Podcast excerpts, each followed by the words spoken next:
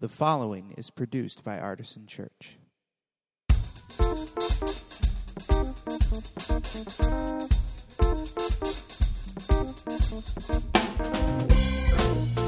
Welcome to the Artisan Church Podcast, a weekly broadcast of Artisan Church in Rochester, New York. To learn more about Artisan Church or to support the ministry, visit www.artisanchurch.com.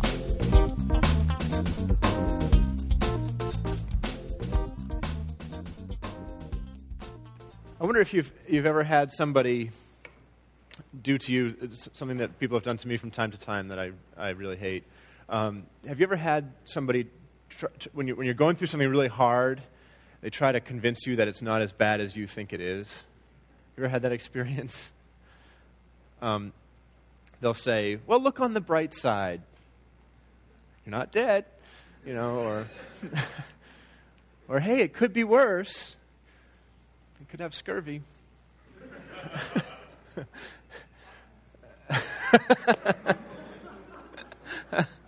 wow.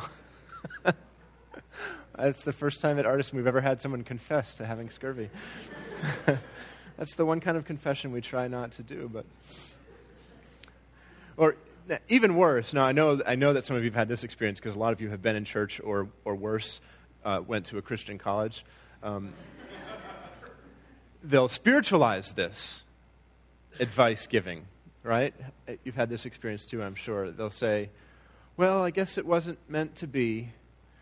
Or whenever God closes a door, he opens a window, right? Or maybe it's, it's just a blessing in disguise. Have you ever, you ever had somebody tell you that the, the terrible thing you're going through is actually a blessing in disguise? I don't, I, maybe I speak for the rest of you. I think I probably do. I don't want my blessings in disguise. I would like them to be um, dressed exactly like blessings so that they're easy to, to figure out. Well, obviously, this kind of thing makes it far worse. You'd, just, you'd rather just go through it and, and figure it out on your own than have somebody give you terrible advice or, or try to convince you that things aren't actually all, all that bad, especially if they're going to do that in God's name. Um, so, in a little bit, I'm actually going to ask you to, to decide, based on today's passage, if, if Jesus himself is doing this. If he is the one actually saying things are ba- aren't bad, you, you're, you're better off than you think. And if, if he is, then what are we, what are we going to do with that? Because um, we can't, like, unfriend Jesus. right? Um, but we're starting this new series today uh, on the Sermon on the Mount. And um, we've all heard the phrase the Sermon on the Mount. We know early on in Jesus' ministry, he uh, had started to collect some followers, and uh, he'd done some healing and some teaching and was connecting with people, and so they were following him from all around the region. And so he went up on a mountain and, and gave this sermon. He, he taught his followers, and it's recorded in um, Matthew 5 through 7. And there's a similar, um, similar thing in, in Luke. Um, and his most famous, famous teachings come from the Sermon on the Mount. Uh, pretty much anything that uh, is printed on a Precious Moments uh, calendar uh, that Jesus said, it probably came from the Sermon on the Mount. Um, and his, his followers, the, the people who were hearing this teaching, their reaction was complete amazement. Uh, in fact, our, our key verse for this series is the last two verses of chapter 7, after the whole thing has been done, um, Matthew tells us that when Jesus had finished saying these things, the crowds were astounded at his teaching. For he taught them as one having authority and not as their scribes.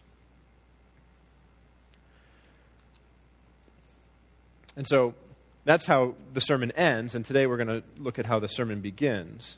Um, what, what did he start to say that eventually led to, the, to people being completely astounded by the authority that Jesus taught with?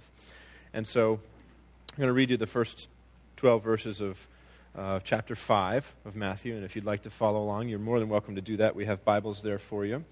You may have brought your own as well, which is okay. And uh, by the way, if you, if you don't have a Bible and would like one, you're more than welcome to take one of these red Bibles from under the chair. We have um, lots more, and it turns out they're still printing them. So, um, you know, if you don't have one at home, we'd encourage you to take one. You can give one to a friend too if you'd like. So, this, this part of this, uh, the sermon is called the Beatitudes, and if you have these Bibles, and probably most Bibles, it's, it's labeled there, the section header, um, which that's put in by an editor. It's not part of the original text, but um, this is the Beatitudes. Beatitude just means a supreme blessing. And so we're going to look at these, uh, these famous blessings. And one of the things that I'm going to do as I read this is I'm going to reverse the order a little bit.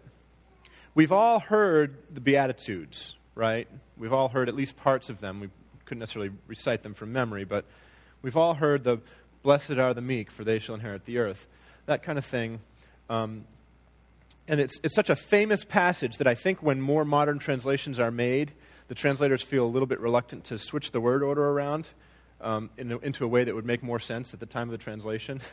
So this, is, this uses the translation from the early 17th century um, into English, the King James translation, when it made sense to say, Blessed are the poor in spirit, rather than saying, The poor in spirit are blessed. Okay, and I think it actually makes a little bit more sense the second way. So that's how I'm going to read it, if it's okay with you. Um, and if it's not, I'm not sure what you're going to do. So, uh, but I hope that that will help you connect with it a little bit more easily. When Jesus saw the crowds, he went up to the mountain, and after he sat down, his disciples came to him. Then he began to speak and taught them, saying, The poor in spirit are blessed, for theirs is the kingdom of heaven. Those who mourn are blessed, for they will be comforted. The meek are blessed, for they will inherit the earth. Those who hunger and thirst for righteousness are blessed, for they will be filled.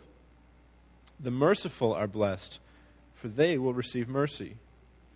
The pure in heart are blessed, for they will see God. The peacemakers are blessed, for they will be called children of God. Those who are persecuted for righteousness' sake are blessed, for theirs is the kingdom of heaven. You are blessed when people revile you and persecute you and utter all kinds of evil against you falsely on my account. Rejoice and be glad, for your reward is great in heaven. For in the same way they persecuted the prophets who were before you. So, a few things that we want to say about, about this sermon in, as a whole, uh, and then we'll talk about this, these specific blessings here. One of the most important things to see in the Sermon on the Mount is that the whole, the whole sermon, not just today's passage, is, is that Jesus is establishing himself as the true uh, teacher and arbiter of the Mosaic law. Now, remember that all of the early followers of Christ were Jews. Um, and as such, they were devoted to the, the law that had been given by the greatest Jewish prophet, who's Moses. And in the Sermon on the Mount, Jesus begins interpreting and extending that Mosaic law uh, as it was commonly understood, and he's expanding it and applying it in profound new ways. This is um, something that ultimately led to his uh, execution, um, because those who are in religious power do not prefer to have their teaching extended or expanded or reapplied, and um, that doesn't go over well. That's true today, actually. But despite their uh, objections, Jesus expanded and, and elaborated on this Mosaic law and applied it to his followers in a new way that was fresh and different for them. And in so doing, we who are Christians uh, believe that he also established himself as the true teacher, the true giver of God's law. And actually, if you, if you look at the at the setting that this takes place in, you see some interesting parallels between Moses and Jesus and the, the giving of the Mosaic Law and Jesus uh, reinterpreting it for his time. Moses went up the mountain to receive the Ten Commandments, to receive the, the law from the Lord. Jesus goes up the mountain to teach. Matthew Henry uh, says this about this. He says, But observe the difference. When the law was given, the Lord came down upon the mountain, and now the Lord went up. Then he spoke in thunder and lightning, now in a still small voice. Then the people were ordered to keep their distance. Remember, in the giving of the law, they were said they had to stay down at the, the base of the mountain. Now they are invited to draw near. A blessed change. So you can almost see, just in the quality of how this is happening, it's almost a, a little bit of a, a metaphor for, for what is happening, for the actual teaching, for the actual expansion of this law.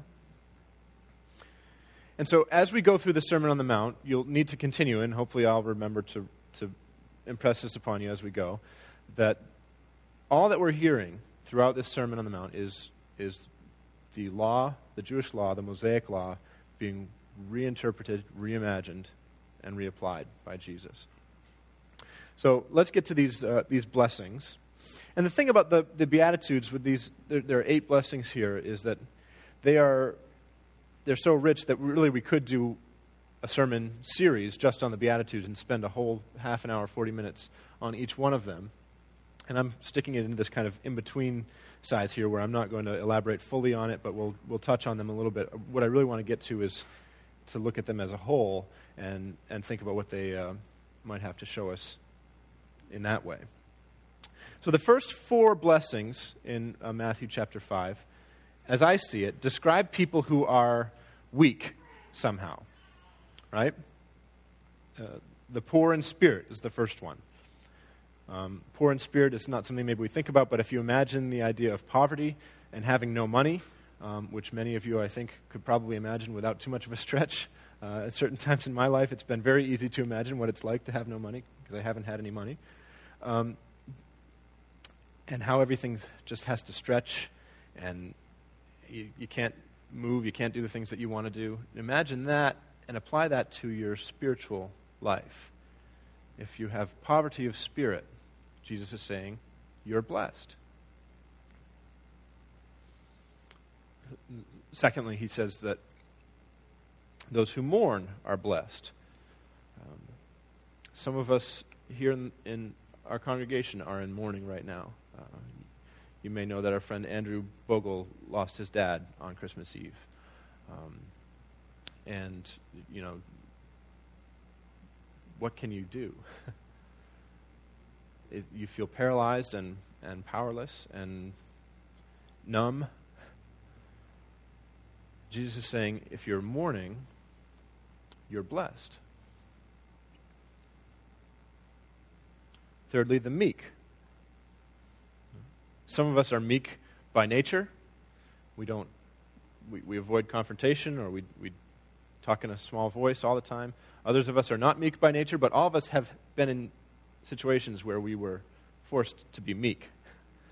It's another sense of powerlessness, isn't it?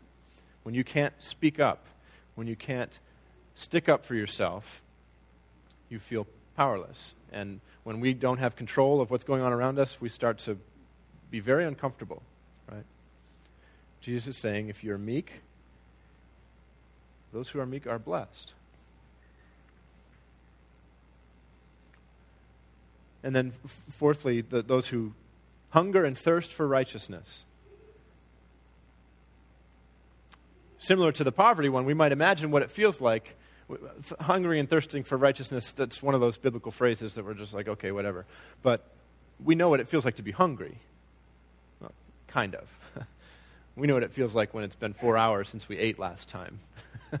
right? We know what it's like to be thirsty. You ever been on a long trip and you just didn't have any water, or exercised too long and didn't have anything to drink? That feeling that your body is starting to cannibalize itself a little bit. Apply that to your spiritual life. Those who hunger and thirst. So, the poor in spirit, those who mourn, the meek, and those who hunger and thirst for righteousness. These first four blessings that Jesus is talking about are people who are weak in some way or another. Now, none of them really seem like much of a blessing to me, right? It's a, it's the paradox that we see in the Beatitudes. Is Jesus is Jesus doing some version of saying, well, it's a blessing in disguise? What, what does he mean exactly? I think the key to the paradox, at least for this part, is that you're blessed when you're lacking because it's at that point that you are in position for God to be able to fill you.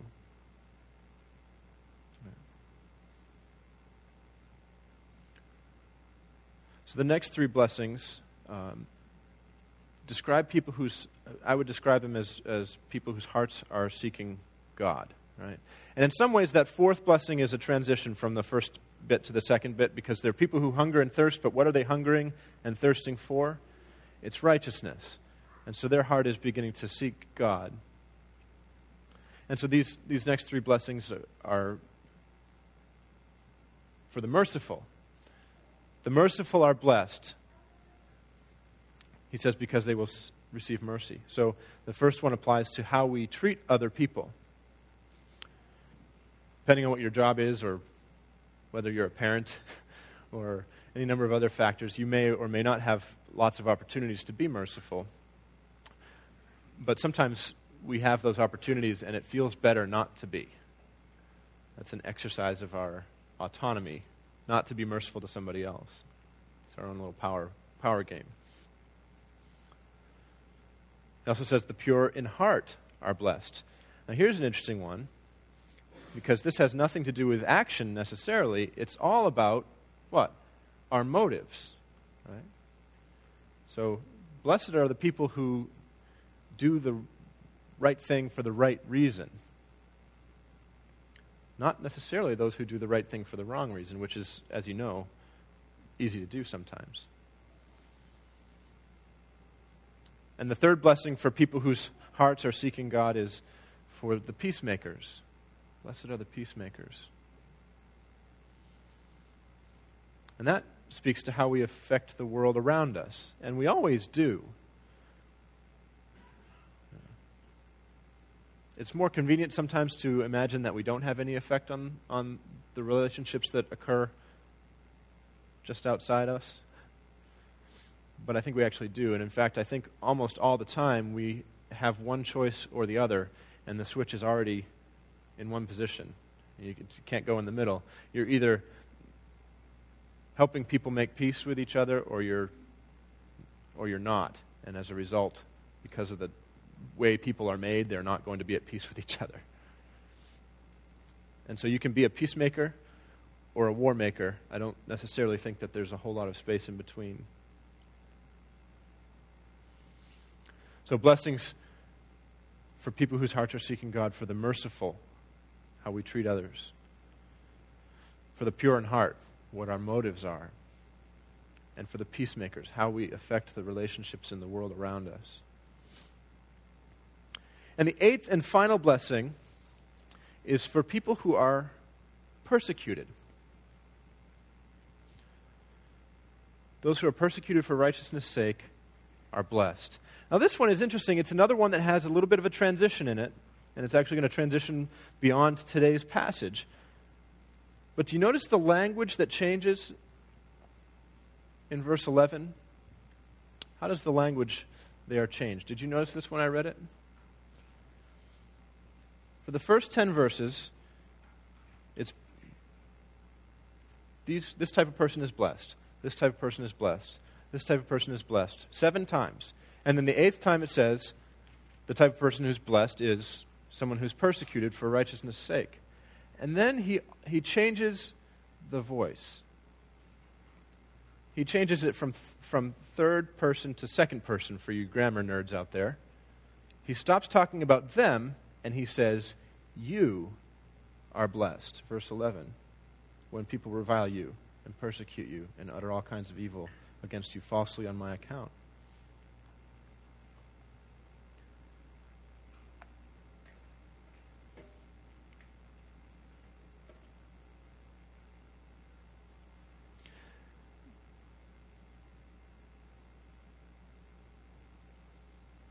You see how that works? Jesus has this habit of, of teaching and teaching and teaching, and he's teaching about some third party, right? and everyone's going, yeah, he's really got them pegged. He has them figured out. Man, I wish I'd thought to say that to them. and then all of a sudden he starts saying the word you. You're like, no, wait, this is not about me. But it is. It is. He gets us all quiet and contemplative and, and thinking about this imaginary group of people, these unfortunate sorts who are poor in spirit, you know, mourning their losses. And then suddenly we realize that this is, this is us. And if it's not us now, it's, it's going to be. If we start following him, we should, we should anticipate some trouble, some persecution. By the way, this same little trick works with the, the most famous psalm in the Bible, Psalm 23. Have you noticed this about Psalm 23? Uh, the Lord is my shepherd, I shall not want. He makes me lie down in green pastures. He leads me beside still waters, and so on and so forth. And then things start to get bad, and he says, Even though I walk through the darkest valley, I fear no evil, for you are with me. Your rod and your staff, they comfort me. Pay attention to the little words in the Bible because they are the ones that are the most fun. They make the most difference sometimes. Psalm 23 is, is just a much more poetic version of the, the footprints thing, right? You know the footprints thing? Look it up if you don't know. Google the footprints dream. Um, it probably has a precious, precious moments figurine next to it. Um, but that's what Psalm 23 is. When the pastures are green, we talk about God in the, the, uh, the third person, right? He. When the valley is dark, suddenly it's the second person. He's one person closer. He's you. We're talking to him directly now, right? So this, this transition in the, in the, at the end of the Beatitudes actually, I think it's, it's a, a wonderful sermonic technique because Jesus has captivated his audience using language, the language of they, and then he suddenly turns it on its head and it's the language of you. But it's safe because he's saying you are blessed when you are persecuted for my name's sake. Now, when this, this transition is, though, getting him to the place where he can say you, you, you, you, you a lot and in the, the, the coming verses and chapters here of the Sermon on the Mount, there's going to be a lot of you talk that maybe is a little bit less pleasant for his listeners to hear. We'll get to some of that in the coming weeks. But for now, imagine that he's talking about all these blessings in disguise, you might call them, all these situations that we might be in that are that don't feel like blessings and and suddenly he's drawing us closer by saying, You are blessed. Now, even after we've looked at these blessings individually, and even after I've tried to connect it with this, this interesting grammatical shift, some of you are probably still hearing these words and you, you're squinting just a little bit and you're going, I'm not sure. It still doesn't, still doesn't seem like much of a blessing to be mourning or poor in spirit. it seems a little bit pie in the sky by and by, right? Maybe Jesus is just like our roommate in college who's, t- who's telling us we just don't really understand it enough. We don't appreciate what we're actually going through enough to see that it's really God's blessing in our life. And it reminds me of of another passage in the Bible. This one's uh, from 1 Corinthians chapter 1. You can follow along if you'd like.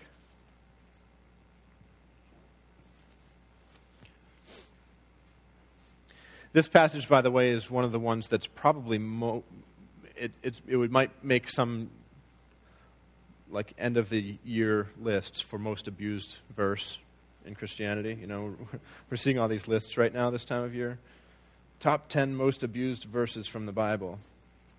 This might be on the list. We'll talk about it. But it says, For the message about the cross is foolishness to those who are perishing, but to us who are being saved, it is the power of God. And by the way, I love that phrasing.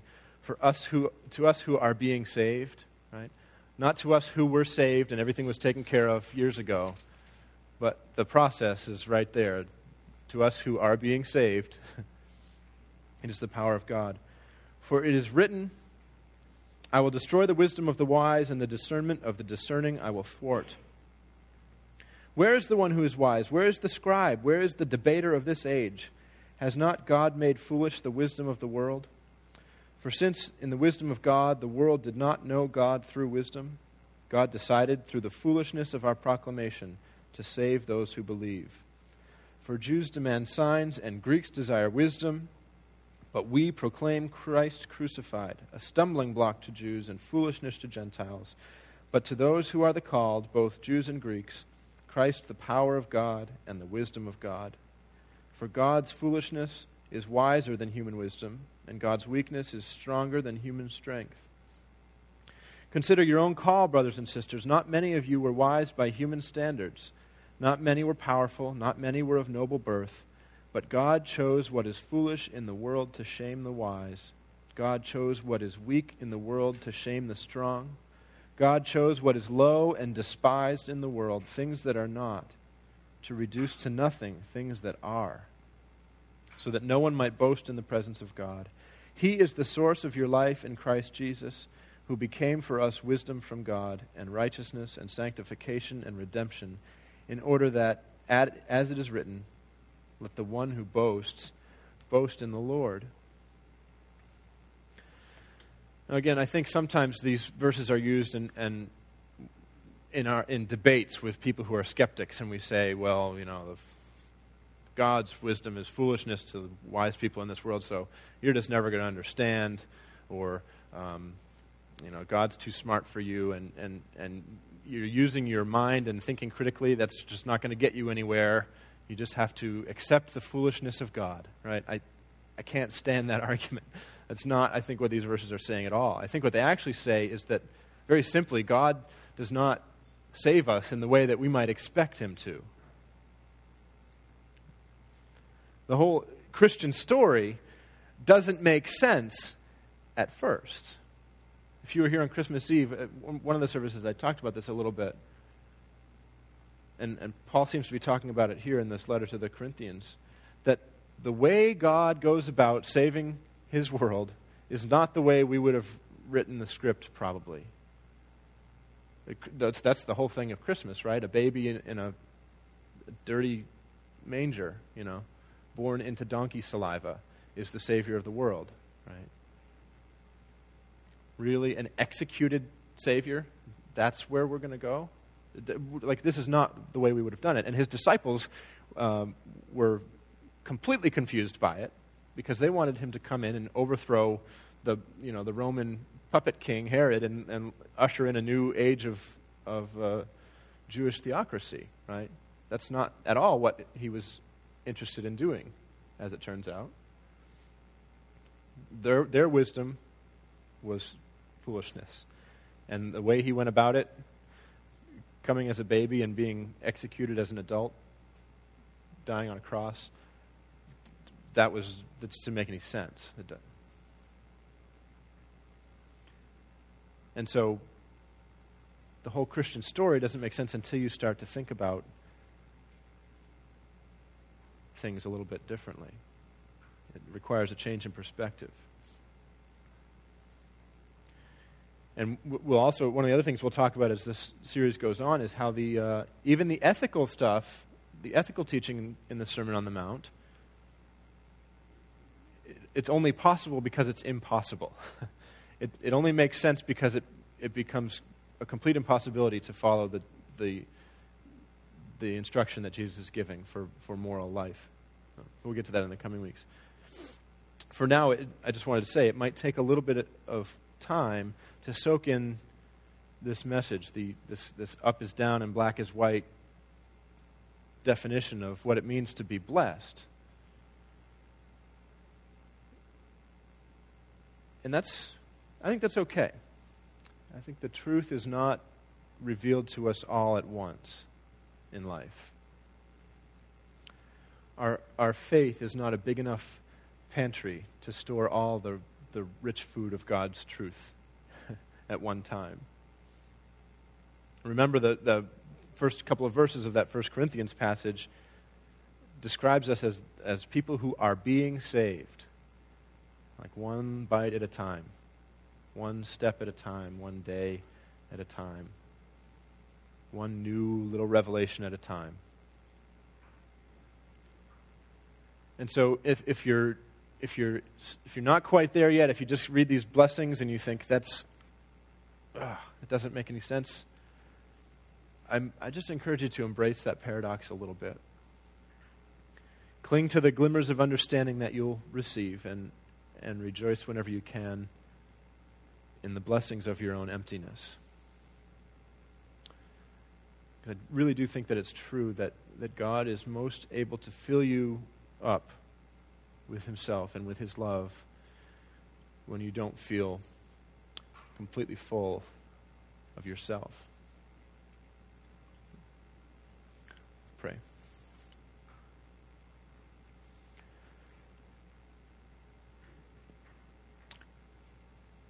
Thank you, Lord, for the teachings of Jesus and um, for the times when they challenge us uh, just where we need it.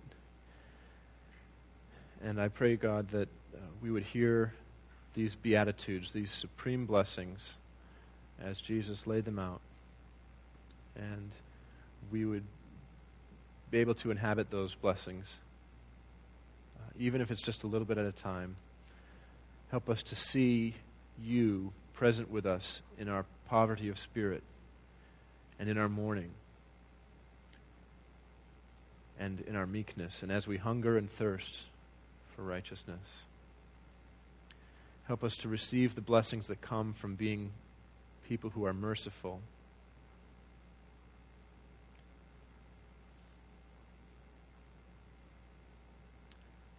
and from people whose motives are pure. And the blessings of being peacemakers.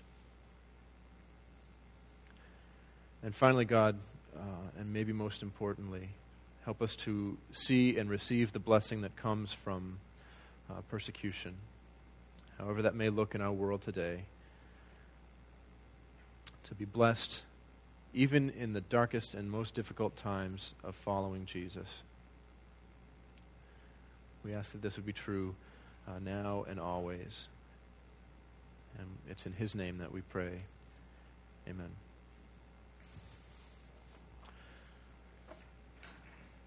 Each week we respond to hearing the word um, at the Lord's table.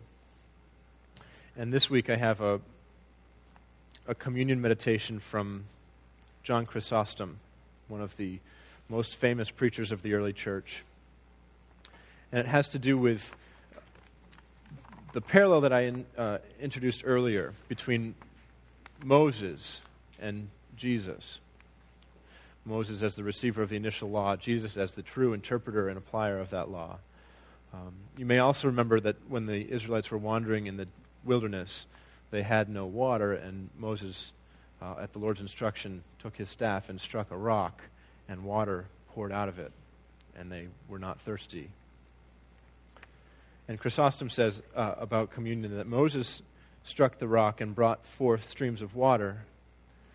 Christ touches his table, strikes the spiritual rock of the new covenant, and draws forth the living water of the Spirit. This rock is like a fountain in the midst of Christ's table, so that on all sides the flocks may draw near to this living spring and refresh themselves in the water of salvation.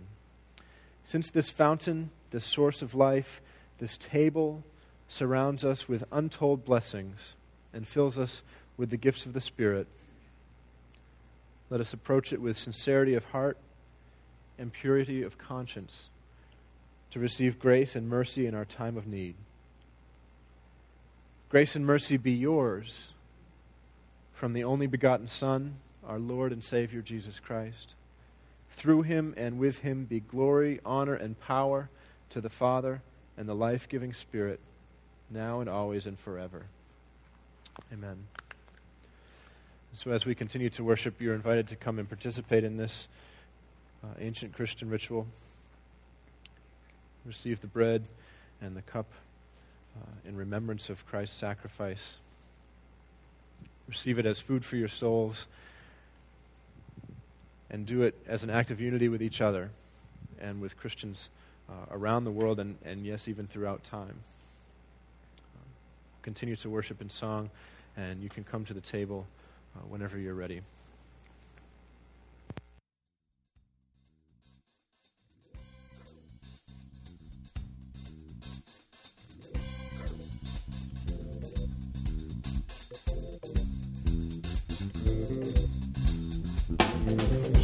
This has been the Artisan Church Podcast. To receive future podcasts, go to www.artisanchurch.com slash podcast or subscribe on iTunes. Thank you for listening.